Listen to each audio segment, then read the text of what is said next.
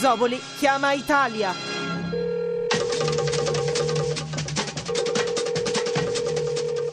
Pronto? Qui Italia, chi parla? Cina, ciao! Senti, approfitto subito del fatto che mi hai chiamato per dirti che ho il telefono che a volte mi si impalla. Se te lo mando me lo sistemi? No, perché se lo spedisco a America te lo spedisci a te, facciamo che saltiamo un passaggio. Eh, grazie. Senti, ma mi chiamavi per...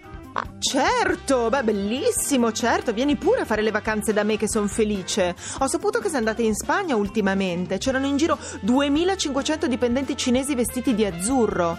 Eh, l'anno prima hai scelto la Francia, eh, se non sbaglio. Sì, sì. 15.000 lavoratori cinesi hai mandato in vacanza. Bellissimo, bellissimo. Io? io? No, no, io le vacanze le faccio fare qui. Conosci il Piemonte? Ecco, c'è il museo egizio, per esempio, no? Ci andiamo in quinta elementare e poi ci torniamo per il viaggio premio dei vent'anni di lavoro. Eh, scusami, eh, devo mettere giù ho una telefonata urgente da fare. Spagna.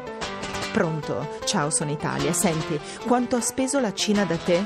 Ripeti, scusa?